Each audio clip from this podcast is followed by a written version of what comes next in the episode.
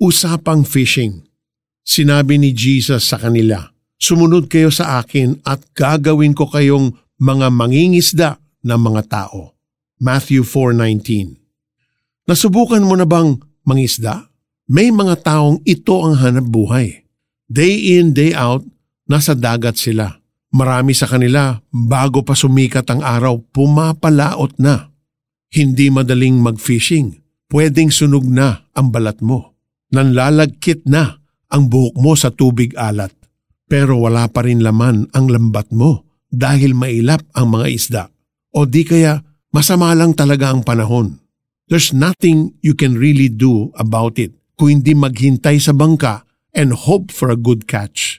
The next day, gigising ka ulit para mangisda, hoping na this time may mahuli ka na. Nagahagis ng fishnet ang magkapatid na sina Pedro at Andres nang makita sila ni Jesus. Right there and then, Jesus invited them to join him to become fishers of men. Right away, iniwan nila ang fishnet and they accepted the challenge of the great teacher. Hindi ba't we, who committed our lives to God, are also called to be fishers of men? Ready ba tayo to endure the hardships? In a perfect world, lahat ng sasabihan natin tungkol kay Jesus ay magtitiwala sa Kanya. Pero, gaya ng pangingisda, hindi ito madali. There will be days, maybe even many days, na uuwi tayong luhaan. Walang huli na kahit isang isda. People will say, I can't believe that the gospel is this good, that being saved is this easy, that God can love me this much. They will reject Jesus and say no. But you don't give up. The next day, gigising ka ulit para pumalaot Tomorrow might be the day that somebody will accept Jesus. Baka sakaling mapuno na ang fishnet mo. So let's pray.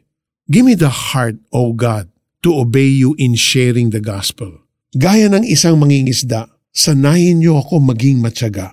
Kapag nadidiscourage ako, umaasa ako sa lakas ninyo para makapagpatuloy. Open my eyes to see the people who do not know you those that don't know who you are. Thank you, Lord. In Jesus' name, Amen. Now, this is the application. Isama sa iyong prayer list ang pangalan ng mga taong hindi pa nakakilala kay God. Planuhin kung saan at kailan mo silang pwedeng makausap. Start to build a relationship with them and when it's time, i-share kung sino si Jesus sa buhay mo. Sinabi ni Jesus sa kanila, Sumunod kayo sa akin at gagawin ko kayong mga mangingisda ng mga tao. Matthew 4:19. This is Peter Kairos saying that when our eyes see a crowd or a group of people, may our hearts just reach out to them, knowing that these are people who probably never even heard or know Jesus personally. May we have a burden in our hearts to share Jesus to others.